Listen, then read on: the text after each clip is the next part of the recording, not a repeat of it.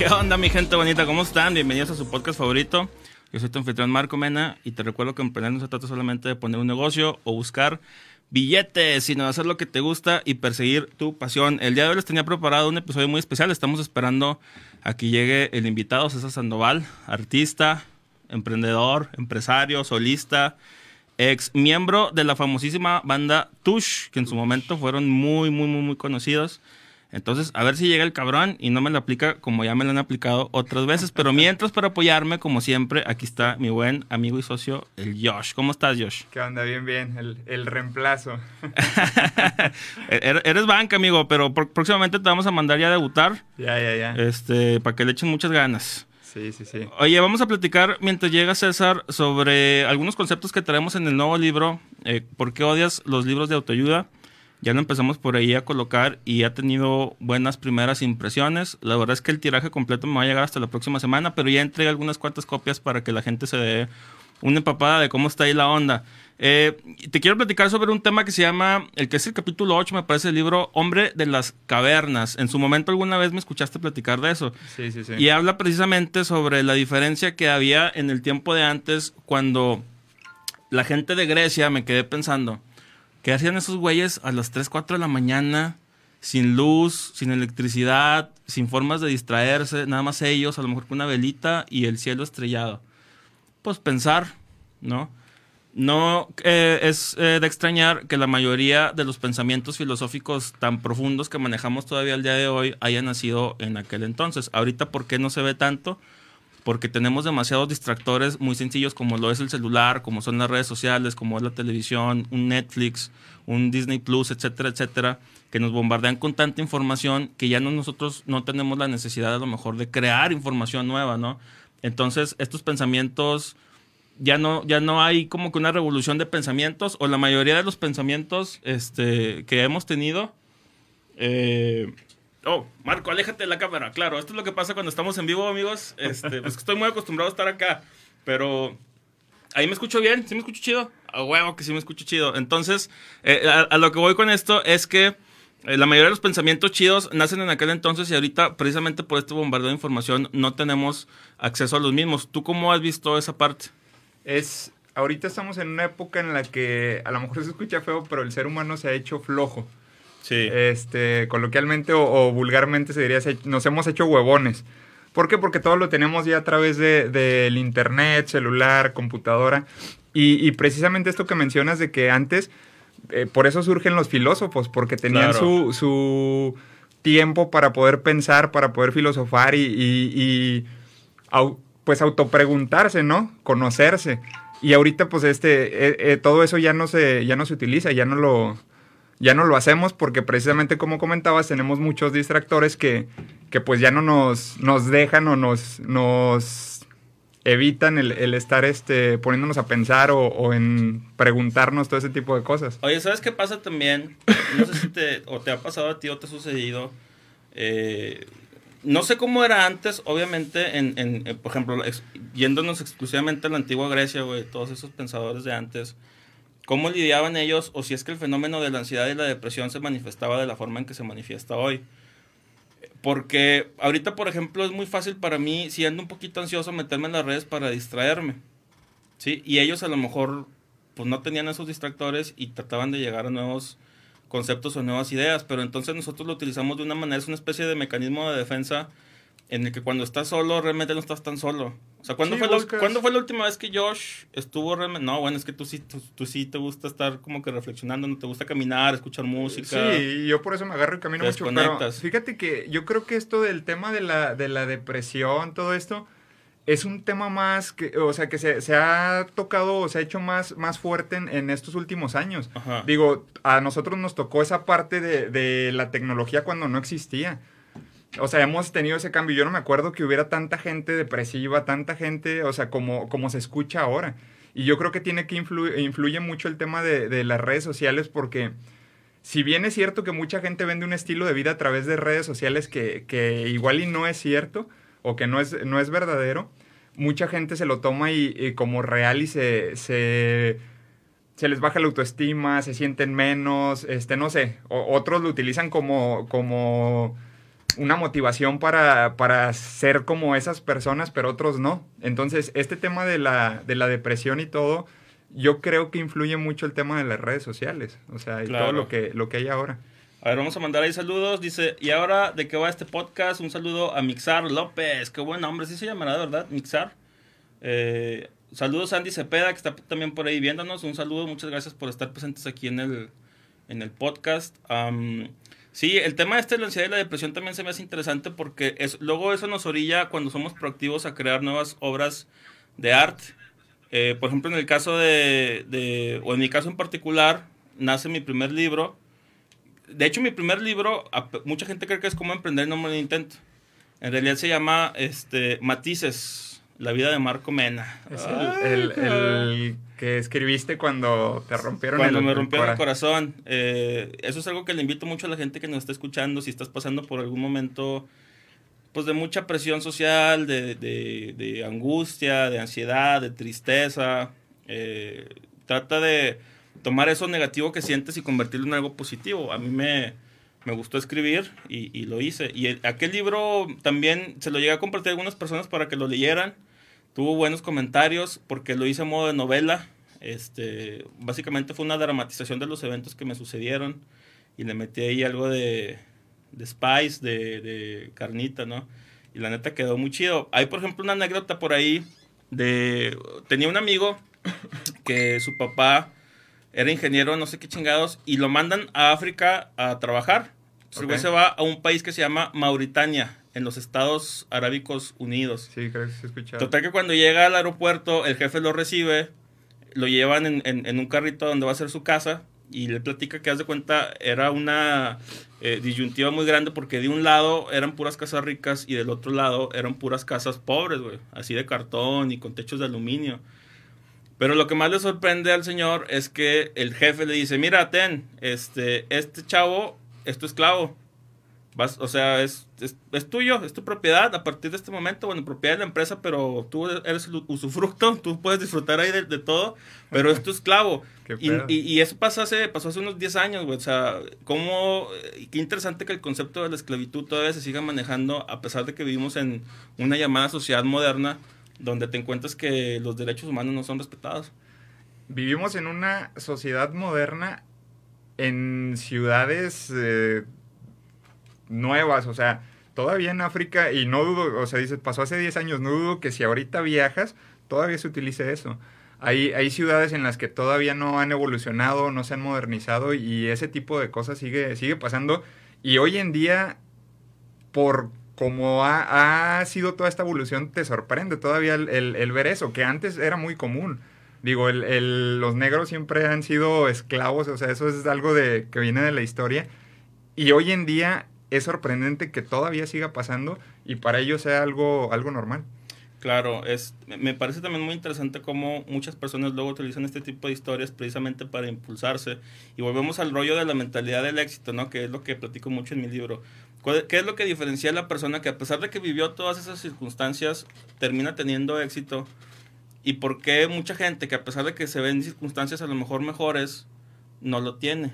¿Cuál será, para ti, Josh, cuál crees que es la, diferencia? Por ejemplo, Tú que has tenido una amplia experiencia en el mundo del trading, que has hecho cursos a cientos de personas, has viajado a varios países, ¿tú cómo ves cuando llegan alumnos contigo? ¿Cómo le haces para detectar al alumno que le va a ir bien y al que a lo mejor no, pero por qué él mismo se está autosaboteando? Fíjate que es difícil de principio saber quién le va a ir bien y quién no, porque todos llegan con el mismo ánimo de aprender.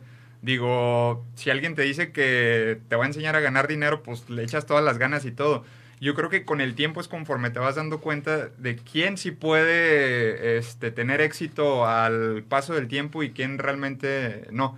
Digo, de los alumnos que he tenido, yo creo que es un 2%, 3% los que continúan todavía practicando y haciendo trading. De ahí en más, este, creo que influye mucho la mentalidad al, hecho de que e, esto se me quedó muy grabado y lo escuché ya hace tiempo, de que hay, hay personas que hacen las cosas para hacerlas que sucedan y hay personas que intentan las cosas para ver si suceden.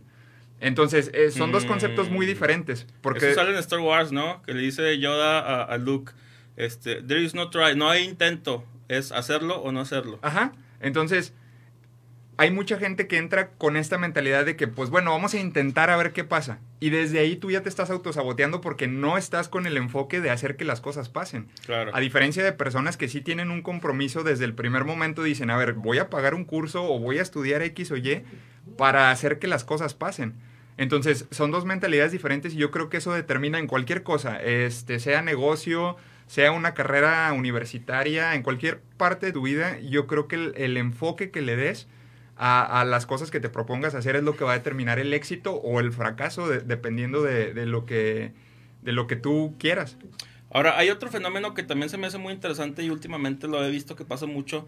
La gente está muy clavada con el rollo de los cursos, güey, con el rollo de los talleres, los seminarios, con el rollo de prepararse, pero luego no hacen nada con esa preparación. O sea, como que les gusta más el hecho de decir, ay, sí, yo fui a tal curso, que el hecho de ponerse a trabajar en lograr alguna meta en específico.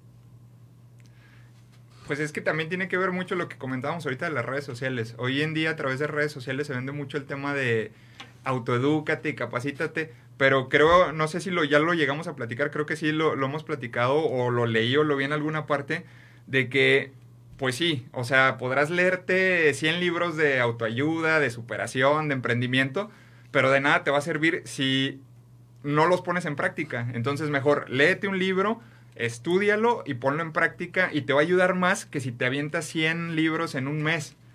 Porque realmente, o sea, yo creo que eso, eso determina mucho, volvemos a lo mismo, el éxito que tienes, de que podrás tomar todos los cursos que quieras, pero si no pones en práctica lo que estás aprendiendo, de nada te sirve. Fíjate que ahora que lo pienso, puede ser hasta ridículo, ¿no? O sea, por ejemplo, si quieres aprender a andar en bici, ¿lo vas a leer en un libro o te vas a poner a intentarlo? No, es, es la práctica. Es la práctica. Bien está esa frase, ¿no? De que la, la, práctica sea el maestro. Claro. Este, hay una, no me acuerdo dónde dicen esa frase de que, ¿qué es mejor? Este practicar 10.000 patadas una sola vez o practicar una sola patada 10.000 veces. veces. Claro, saludos a la licenciada Marta Julia Reyes Gómez, claro que sí, qué gusto que estés por acá compartiendo el espacio con nosotros. Recuerda compartir para que lleguemos a más personas. Eh, tenemos aquí unos temas muy interesantes, estamos hablando sobre mi segundo libro. Eh, vamos a hacer el, el corte express y ahorita volvemos con unos temas súper interesantes. Regresamos. Regresamos, banda. Estamos to totalmente en vivo aquí en Soli Radio. Le agradezco mucho a la gente que hace esto posible, Cristian de la Fuente, a Mr. Hills Montes, que está por ahí también, al Toño, Ale, al Soli, que se la rifan aquí para que transmitamos en calidad eh, extraordinaria. Vamos a platicar ahorita con Josh sobre una dinámica que ya hemos aplicado en, otra cápsula. Josh va a agarrar alguna idea que le llame la atención de mi nuevo libro y la vamos a desarrollar. Le voy a explicar de dónde nace eh, y para dónde apuntan las chanclas, ¿no? Va, va, va. A ver, aquí tenemos el capítulo 10. Platícanos un poquito los caminos de la vida. ¿Cómo es que surge? Me suena como una canción, ¿no? Es que es por la canción, la de los caminos de la vida no son como yo pensaba. Eh, precisamente porque cuando uno eh, se pone algún objetivo, una de las trabas que se llega a poner a sí mismo es que las cosas no pasan como planeas. Que en algún momento lo hemos llegado a platicar, ¿no? O sea, haz planes y Dios se reirá de ellos. Entonces se me hace muy interesante que a veces no tenemos esta reflexión de decir las cosas este, nunca van a salir como las planeamos o rara vez van a salir como las planeamos. Aún así, ¿qué podemos hacer para que nos salgan bien, que nos salgan chido, que todo salga de una manera positiva o adecuada? Entonces el capítulo nace ahí en, en, de esa circunstancia. Fíjate, esta frase que viene aquí me, me gusta porque hemos hablado mucho acerca de esta palabra. Dice, el éxito no es definitivo, el fracaso no es fatal, lo que cuenta es el valor para continuar, de Winston Churchill. Winston Churchill, claro. Y, y hablamos del, hemos hablado en repetidas ocasiones del, del, fracaso, que es una palabra que está muy trillada, muy satanizada, porque nos han enseñado que el fracaso es malo. ¿Qué piensas acerca de eso, de, de, de la gente que le da miedo decir que ha fracasado? Creo que es, eso es un fenómeno social que se ve especialmente en México y en América Latina. Incluso Yokoi Kenji en sus conferencias lo, lo maneja. Pero porque no se ve tan así en otros lados. O sea, creo que el fracaso siempre va a tener una connotación negativa en cuanto a que fracasar significa que no tuviste éxito en determinada tarea. Sí, pero lo que no nos eh, enseñan es que muchas veces para tener éxito vas a fracasar varias veces. Ujú. Entonces, en lugar de ver el, el fracaso como un destino final, como algo que ya es definitivo, hay que empezarlo a ver como pequeñas piedritas que van a funcionar para construir una edificación más grande, eventualmente llamada éxito. Eh, pero si tú te quedas con esta idea de que porque vas a batallar o es muy difícil o es imposible o, puede que te tropieces al principio y ni siquiera lo intentas, ese realmente sí es el, el fracaso. Ahora, hablabas, hablabas acerca del éxito. ¿Qué, ¿Qué es en sí el éxito? ¿Cómo, ¿Cómo podemos definir, cómo podemos describir la palabra éxito? Porque a lo mejor lo que es éxito para mí puede que sea diferente para ti. En sí, ¿cómo englobaríamos o cómo definiríamos lo que es, es, el éxito? Eso es muy interesante que lo menciones, que de hecho el libro en un capítulo posterior en, eh, platico de eso. No sé si conoces la teoría de las inteligencias múltiples de Howard Gardner. El vato básicamente te dice que a diferencia de lo que la escuela tradicional te enseña, de una inteligencia académica donde eres bueno, es- tienes que ser bueno en ciertas materias, eh, las inteligencias múltiples te dicen justo eso, que a lo mejor tú puedes ser bueno en geografía, en español, pero no necesariamente Música, en matemáticas o en música o, lo artístico. Entonces, todos nos podemos desarrollar de cierta manera con eh, pues ciertos, ciertos talentos o atributos que tenemos. Y tomando eso como base, empecé a pensar en esta idea de, oye, ¿y qué pasa si el éxito también es, es multifacético? ¿Qué pasa si el éxito no es un único término que rige todos los aspectos de tu vida, sino que cada aspecto de tu vida va a tener su propio, eh, digamos, medidor del éxito? Entonces, eh, yo le llamo la teoría de las prosperidades múltiples, güey. Entonces, Ok. a lo mejor a ti te va muy bien en el amor, pero no te, no te va tan chido en el dinero. Ujú. ¿Sí me explico? Ahora, no se trata tanto de tu habilidad en hacerlo, pero qué tan a gusto tú te sientes con esos indicadores y esos medidores para poder definir tu propia medida del éxito y tu propia medida de la prosperidad. Entonces, para mí, más allá de ser un, solo indicador, son varios elementos. Eh, yo creo que hay que tomar en cuenta tu aspecto familiar, tu aspecto espiritual, independientemente de si crees o no crees en un Dios o en alguna religión, tu aspecto económico, monetario, financiero, eh, tu aspecto de, de tus relaciones interpersonales, amistades, este, románticas, etcétera, etcétera. Es y, que y tu bienestar personal, ¿verdad? Eh, Es que eso es interesante, o sea, lo que hablas es que el éxito no se encasilla únicamente en algo en específico, o sea, Es puede correcto. ser exitoso en, en diferentes ámbitos, en diferentes cosas que te, te propongas, pero lamentablemente hoy que hablamos ahorita del tema de que se vende mucho los cursos, del emprendimiento y todo eso, nos han vendido la idea de que el éxito es ser millonario, es tener una mansión, es tener carros lujosos. eh, y creo que eh, ese concepto o esa definición de éxito mm, aleja a muchas personas o nos aleja a muchos de nosotros de la realidad de lo que realmente es el éxito, porque tal vez alguna una persona no es su, su visión llegar a ser este, un millonario exitoso, un millonario este, con mansiones, con carros. Y él se siente que es exitoso este, porque alcanzó un, un buen puesto en una empresa. Eso lo maneja... Ay, ¿quién lo maneja? Eh, Diego Rusarín, Ajá. que habla sobre el rollo de que, eh, precisamente en el debate que tiene con Carlos, Con Carlos Muñoz, le Muñoz. preguntas que, o sea, ¿por qué me llamas que no soy exitoso si mi medida del éxito es diferente? Para mí estar bien con mi familia es lo más importante. Ajá. Pero eso se deriva de que tenemos una eh, sociedad tan enfocada en el consumismo y en el capitalismo que empezamos a atribuirle un valor más importante a las cosas que al desarrollo personal y al bienestar personal. Entonces tú vales más como persona si ganas más que la otra persona. Y Diego maneja un concepto que se me hace interesante. Le mando un saludo, por el otro día ahí me contestó unas cosas. este Y él maneja que más bien debemos de centrarnos en la dignificación del trabajo. Es decir, más allá de lo que puedas ganar, ¿qué también te hace sentir a lo que te dedicas? Y de ahí empezar a construir una nueva medida del éxito. Así es. Son, son perspectivas completamente diferentes. Vamos a cambiar un poquito el tema. Estaba Dale. leyendo algo que en lo personal a mí me llama mucho la atención. Y yo, yo sí creo mucho en esto. Ajá, Hablas aquí sobre la ley de la atracción en el libro. sí. Platícanos un poquito. Dice, la ley de la atracción. Dice, ley sobre la ley de la atracción en el famoso libro El Secreto, que ya lo leí, está muy bueno, se lo recomiendo. Esta ley nos dice que atraemos lo que pensamos. Uno de los ejemplos más prácticos que da la gente que ha leído el libro y pone en marcha lo escrito es que nunca más tienen problemas para encontrar estacionamiento libre ya lo nos pasó alguna vez. Sí. Suena cómico, pero a mí también me, me empezó a pasar. Platícanos un poquito acerca de la ley de la atracción. Yo te digo, yo en lo personal sí creo mucho en esto porque somos energía. Y creo que la energía que desprenden nuestros pensamientos es lo que atraemos. Eh, un saludo ahí al Ángel Monsiváis, a mi Monsi querido, que dice, Los- hey, no hagan spoilers del libro.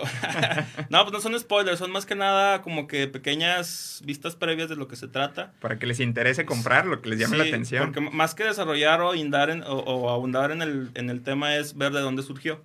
Entonces se me hace, se me hace interesante. ¿De qué me preguntaste? Acerca de la ley de la atracción. Ah, la ley de la atracción, Ajá. claro, claro. Eso este, es un fenómeno bien interesante. Yo, por ejemplo, me considero muy escéptico en muchas cosas. O sea, tanto el rollo metafísico como otras cuestiones. Y la ley de la atracción es algo que raya en lo metafísico muy cabrón. La primera vez que me encontré con este concepto fue precisamente en El Secreto, pero luego vi una entrevista que le hacen a Conor McGregor, Ajá. super mega ultra estrella de la UFC, campeón mundial varias veces en varias divisiones de peso. Que bueno, ya se pasó de mamoncillo, ¿verdad? Pero Sí, ya. es lo que atrae. Pero es parte de su, de su papel. Pero lo que, lo que se me hace muy curioso es que él platica, porque en, en el secreto no viene eso, es más bien la gente que lo platica, que te habla de que él este, le estaba yendo muy mal, estaba entrenando, o sea, era pobre en, en el momento o en el periodo de su vida en el que apenas estaba entrenando para ver si tenía con qué, con qué soplas gordas en, en la cuestión de las artes marciales mixtas y vivía con su novia, la novia es la que lo apoyaba.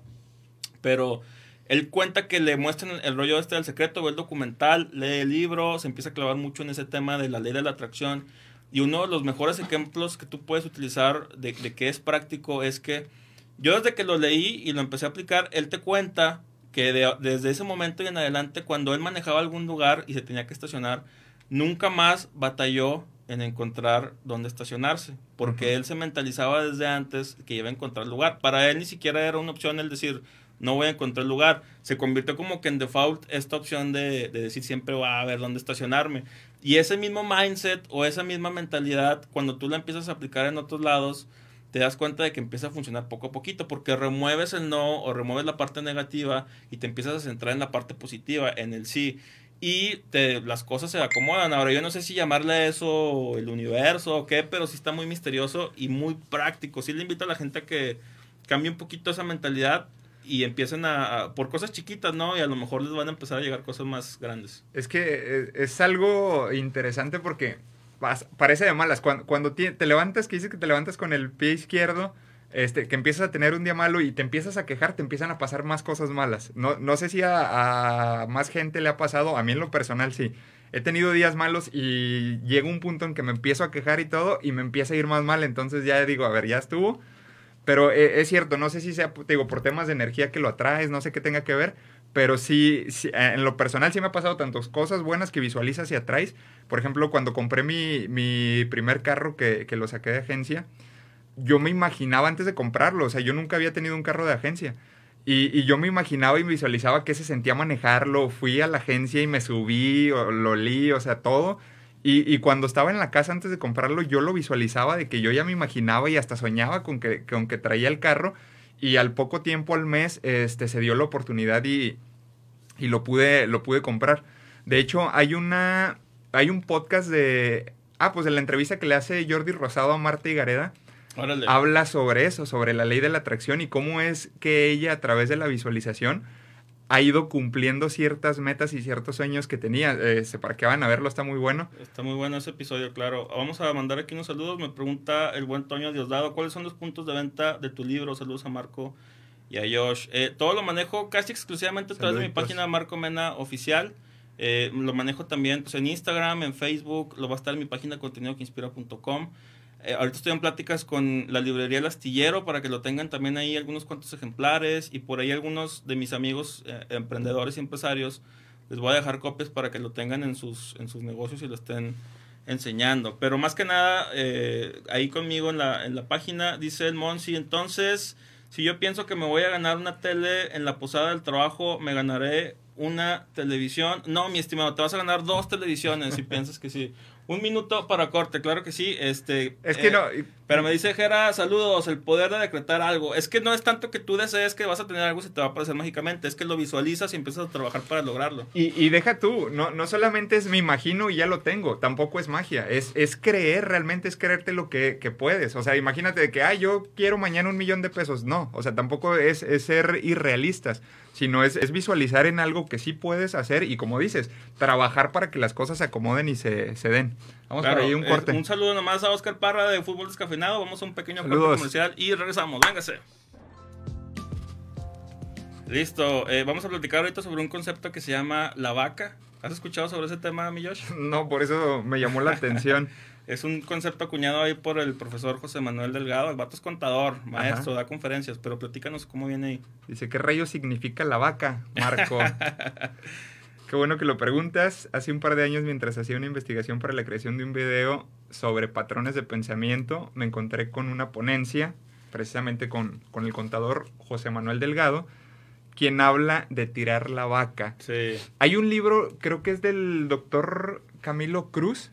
Ese debe de ser el mismo, ¿no? Sí, del, De la vaca. de la vaca. Ese es un, es que hay, hay, digamos que cuando te empiezas a meter en este mundo del desarrollo personal, la autoayuda, que estoy peleado con, con el nombre de autoayuda, pero me ha funcionado porque a la gente le gusta el título del libro.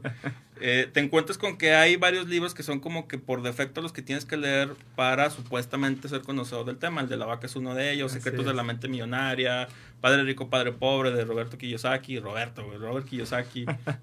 Hay varios. Y el tema de la vaca está bien interesante y la historia, se los voy a resumir, básicamente dice que un día un maestro y su alumno viajan a la India, güey, y llegan, terminan llegando a un pueblito muy chiquito, muy jodido, la neta, los niños desnutridos, olía mal, casi no había animales en la calle ahí corriendo, todos flacos, este, con, con harapos por ropa, eh, muy sencilla ahí la, la comunidad, rezagada, ¿no?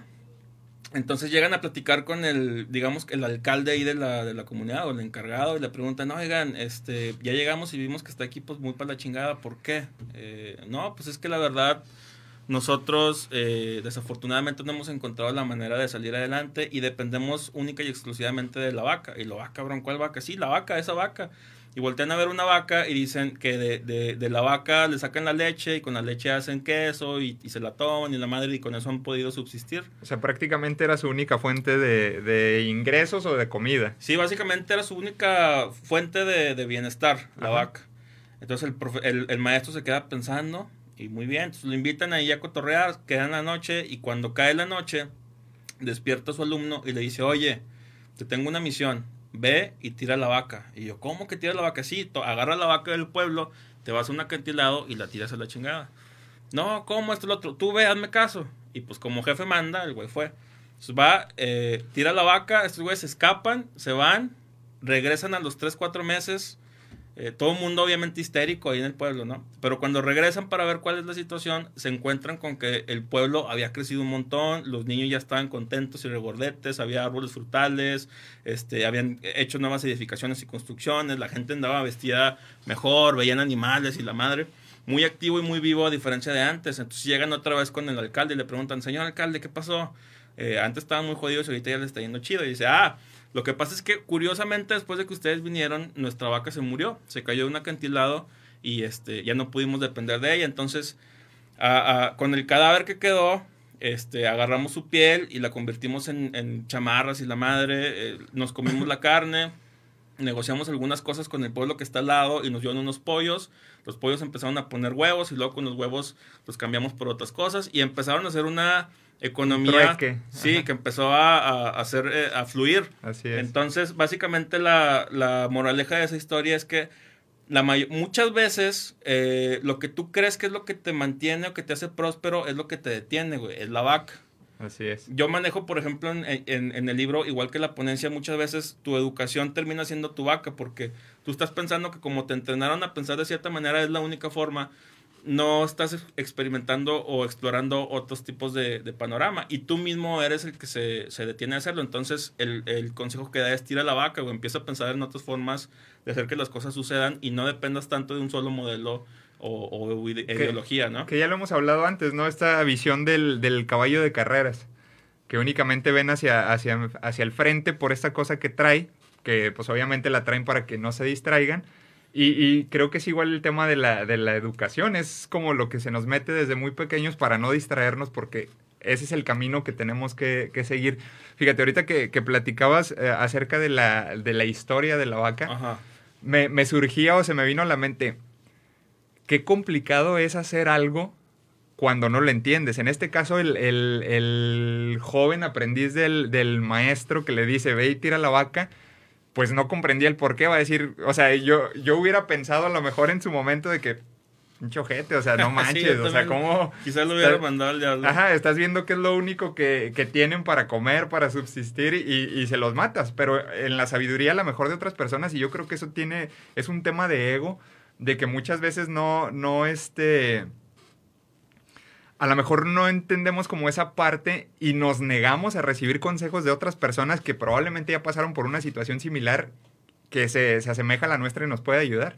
Que bueno, eso es, eso es un tema delicado porque también hasta qué punto es sano dudar de lo que te dicen nosotros. Yo sí soy muy partidario de que tú duda, o sea, alguien te dice algo y, y no es que no le crea, ¿verdad? Pero ten a lo mejor una duda razonable para ver de dónde viene ese conocimiento. Pues si llega alguien y te dice, güey, tira tu vaca porque te está deteniendo, tú vas a decir, ¿por qué chingados? Toda la vida he vivido con Cuando tú crees que te está yendo bien. Tú crees que te está yendo bien. Y a lo mejor llega alguien con otra perspectiva, o una perspectiva más grande, o una visión cosmológica más amplia, y, y, no la puedes entender como bien dices, pero también te tienen que hacer entender de alguna manera. Y tú tienes que estar dispuesto a que te enseñen. Que ese es un problema que también sucede demasiado, eh, precisamente porque habitamos estas burbujas de conocimiento donde tu visión es limitada nos resulta difícil que alguien llegue y te diga, güey, es que tu burbuja es esto, pero existe esto, e incluso existe todavía más, ¿no? Y es que también creo que influye el tema del conformismo, ¿no? O, o, que estoy a gusto, ¿cómo se le llama? El, este... ¿Zona de confort? Tu zona de confort, así es, de que, pues sí, a lo mejor no estás obteniendo lo que quieres, pero la vaca te da lo necesario, que ya lo hemos platicado en, en, en otras ocasiones, acerca de que tengo lo necesario y con eso me conformo. Y es que el problema ahí, eh, y lo, lo, siempre, lo digo y lo mantengo, es que estamos no diseñados, pero hemos evolucionado para estar a gusto, güey. O sea, la neta, todo el pinche trabajo que hacemos a lo largo de nuestra vida es para estar a gusto, no para estar incómodos. Así es. Entonces, ¿a qué me refiero con esto? Que tú le, le chingas a la escuela, le chingas al jale para ganar un buen sueldo, para tener tu casita y tener, comprarte tus cosas y tener comida y darte tus lujos y que no te falte nada. Entonces, cuando llegas a esos, a ese nivel ya no hay necesidad, o sea, no hay necesidad de que hagas algo más. A gustos, entre comillas, porque ¿qué hay de aquella persona que se dice estar a gusto o, o más bien muestra estar a gusto con lo que tiene, pero se la pasa quejándose de su trabajo? Ah, bueno, entonces ahí es una situación diferente. pero aún así no hace nada por cambiar. Sí, exacto. Entonces ahí su, su mentalidad está realmente está perjudicando a sí mismo porque no está siendo sincero con, con sus intenciones. Es decir, él a lo mejor eh, aparenta estar bien, pero se queja demasiado porque no está siendo congruente con su mentalidad. Entonces, en el momento en el que tú eres congruente, o sea, si tú, si tú estuvieras en una zona de confort y me dijeras, es que yo aquí estoy a toda madre, güey, ¿para qué me muevo? Yo te diría, excelente. O sea, ¿para qué le mueves? Pero si tú estás en una zona de confort y te la pasas quejándote, yo te diría, güey, no te quejes, ponte a jalar en algo que realmente te ayude a salir del lugar en el que estás. La situación ahí es que mucha gente no lo hace. No, porque hay que reconocer, y volvemos a lo mismo, a nadie nos gusta reconocer que estamos equivocados. Fíjate, Dime. ahorita se me viene una, una historia acerca de esto que estamos platicando, de que estoy a gusto, pero no, porque me la paso quejando. Y es la historia de un perro, era un señor que tenía un perro, y un perro ya de esos viejos grandes, y el perro siempre se la pasaba llorando. Entonces un día llega una persona a visitar a este señor y le dice, oiga, ¿por qué pues, se la pasa llorando el perro? Dice, ah, mira, ven, es que ahí exactamente donde se acuesta el perro está un clavo. Y cada que el perro se acuesta, el clavo le pica y le lastima. Por eso el perro se la pasa ladrando y llorando. Pero el perro no hace nada por moverse de ahí, a pesar de que sabe que el clavo le, le, pica y le molesta. Entonces es un poco relacionado con este tema. Tenemos ese clavo que a veces nos molesta, pero no nos molesta lo suficiente como para movernos de ese lugar o no sabemos diferenciar que podemos vivir sin el clavo. Ajá, también. Es que creemos que el clavo es necesario en nuestra vida. Creemos que, más que necesario, creemos que es parte de nuestra vida. Y el ser humano, en su extraordinaria complejidad, se adapta también a las cosas que luego no cambian. Por eso luego te encuentras historias de horror de gente que llega con pinche pie diabético nivel 4, ya gangrenado, De que se acostumbraron, güey. Y Sí. los doctores te cuentan, oye, debiste haber venido hace un año a checarte. No, ¿por qué no viniste? No, pues es que no me dolía y no sentía nada. Ajá. Terminas acostumbrándote al, dolor que el clavo te, Entonces, te causa. y- pero y luego pasa muchas veces que tienes tanto tiempo, tantos años con la misma situación que ya no sabes que existen otras situaciones. Entonces, no es tanto que sea tu culpa que está en ese lugar, es tu responsabilidad, sí, pero muchas veces, precisamente por esta educación, yo sí siento que somos eh, a veces hasta víctimas de la forma en la que nos educan. Entonces, si te educan con cierto mindset o cierta mentalidad, es bien difícil que te salgas de ahí porque no conoces que hay otras formas. Y por eso también se me hace que es muy fácil reclamarle a la gente, pero sin tener esta concientización de que, oye, es que no es su culpa que estén donde están, güey, es culpa de todos estos agentes externos que los mantienen así. Ahora, ¿cuál es el pero que mucha gente hace? Ay, es que no conoces cuál es la situación de cada quien en la madre. Sí, pero cuando sí tienes las herramientas para salir adelante y no lo haces, ahí es donde está, eh, pudiera decir hasta mal. Dice el buen Mon, si bueno, en comunicación hay una frase, si tu madre te dice que te quiere, dúdalo para salir de esto. Ah, cabrón. Eh, bueno, también en México no recuerdo qué autor menciona que el mexicano busca estar en su, en su zona de confort. Es que es lo que mencionábamos, o sea, la zona de confort es un, es un concepto inherente o intrínseco al ser humano. Buscamos estar a gusto, buscamos no estar en la, en la incomodidad. Y gracias a eso surge todo este tipo, por ejemplo, aplicaciones como Rappi, como Uber Eats, este, Didi Food, que te hacen la vida hasta cierto punto más cómoda y más fácil. Desde tu celular ya no tengo que salir al restaurante, ya no tengo que salir a tal lugar a comprar las cosas. Tengo flojera, no me quiero cambiar, agarro mi celular, selecciono qué es lo que quiero, lo pido y me lo traen hasta mi casa. Incluso el pago. restaurante nace desde esa misma dinámica de que, güey, me da No quiero cocinar. Voy a ir al restaurante porque es más fácil. Y ahí es donde se crea también un valor agregado de que, de que yo, yo a lo mejor te vendo algo y no es tanto que lo necesites realmente en tu vida, pero que tú no lo quieres hacer. Ahora, qué, qué chingón por la parte de la, de la persona que detecta esa necesidad o detecta esa oportunidad y lo aprovecha como negocio. Exacto. O sea, el creador de, de Rappi, que creo que es empresa colombiana, Son de, no sé si son, Son de Colombia, Colombia. o de Chile, de una de las dos. son de Colombia. Este, te digo, qué, qué fregón esa mentalidad de decir, a ver, cada vez nos estamos volviendo más flojos, más cómodos. Voy a crear una empresa o una aplicación, porque ni siquiera es dueño de las motos, ni siquiera es dueño de, de los repartidores. O sea, él creó la aplicación para prestar el servicio y ser el intermediario entre el consumidor y el repartidor. Saludos al buen Soli que nos está ahí viendo. Pues es saludos, que saludos. es lo mismo que hacen. de digo, no sé si a ellos se les ocurrió o se inspiraron, por ejemplo, en, en Uber. Que Uber también creo que se inspiró en alguien más, ¿no? Ajá. Eh, hay historias al Los respecto. de Airbnb. Air- Airbnb, pero es muy interesante que estos negocios disruptivos precisamente nacen de esta, te digo, situación intrínseca que tenemos de hacer las cosas más fáciles. O sea, es como si tuvieras que ir a cortar la leña, güey, y sales todos los días con el hacha, eventualmente te va a dar hueva y vas a comprar, o comprar o conseguir una motosierra, o hasta tú mismo te la inventas. Ayer veía, estaba viendo, creo que un video, y, y se me quedó grabado ahorita que hablas de eso, de que dale las tareas más difíciles al flojo y encontrará la manera más fácil de hacerlas. Sí, definitivamente. Es que los flojos son unos genios, carnal. Obviamente por ahorrarse la fatiga, por ahorrarse todo el trabajo, van a encontrar la, la manera más fácil y más sencilla para poder realizar la tarea. Y no lo decimos de manera despectiva, es que realmente hay un ingenio muy curioso y muy interesante de la gente que, que no le gusta trabajar. O sea, en ese sentido, ¿verdad? No es que sean flojos per se de que no quieren hacer nada con su vida, sino de que siempre andan buscando la manera de, de De- ser más eficientes. Así es. Y al final de cuentas eso es la eficiencia, es cómo consigues el mejor resultado con el mínimo esfuerzo o el menor esfuerzo. Entonces Ajá. de ahí nacen la mayoría de las ideas eh, que han trascendido en nuestras generaciones, parten de ahí. Que viene esta, esta frase de que no se trata de trabajar duro, sino de trabajar inteligente. Así es, eh, por ahí este, esa frase también la, creo que también ahí la manejo en, en el libro, te habla de que nos venden esta idea de que tenemos que chingarle todos los días y muchas veces no se trata de eso, se trata de ver cómo le haces para que con las herramientas que tienes puedas accesar a nuevos eh, caminos. ¿Vas a comentar ahí algo sobre el- Sí. el, el libro? quiero que toquemos el tema, todavía tenemos ahí un poquito de tiempo, cinco minutitos, acerca del, del capítulo 9, que habla del ser o no ser. Dice, si no soy yo, ¿quién? Si no es ahora, ¿cuándo? Sí, De Rabbi Hillel. sí, es un, un rabbi judío. Este, ese es un... Ser o no ser. Ese es un tema muy interesante porque también habla sobre esta canción de, de ¿qué será, será? Lo que tendrá que ser, será.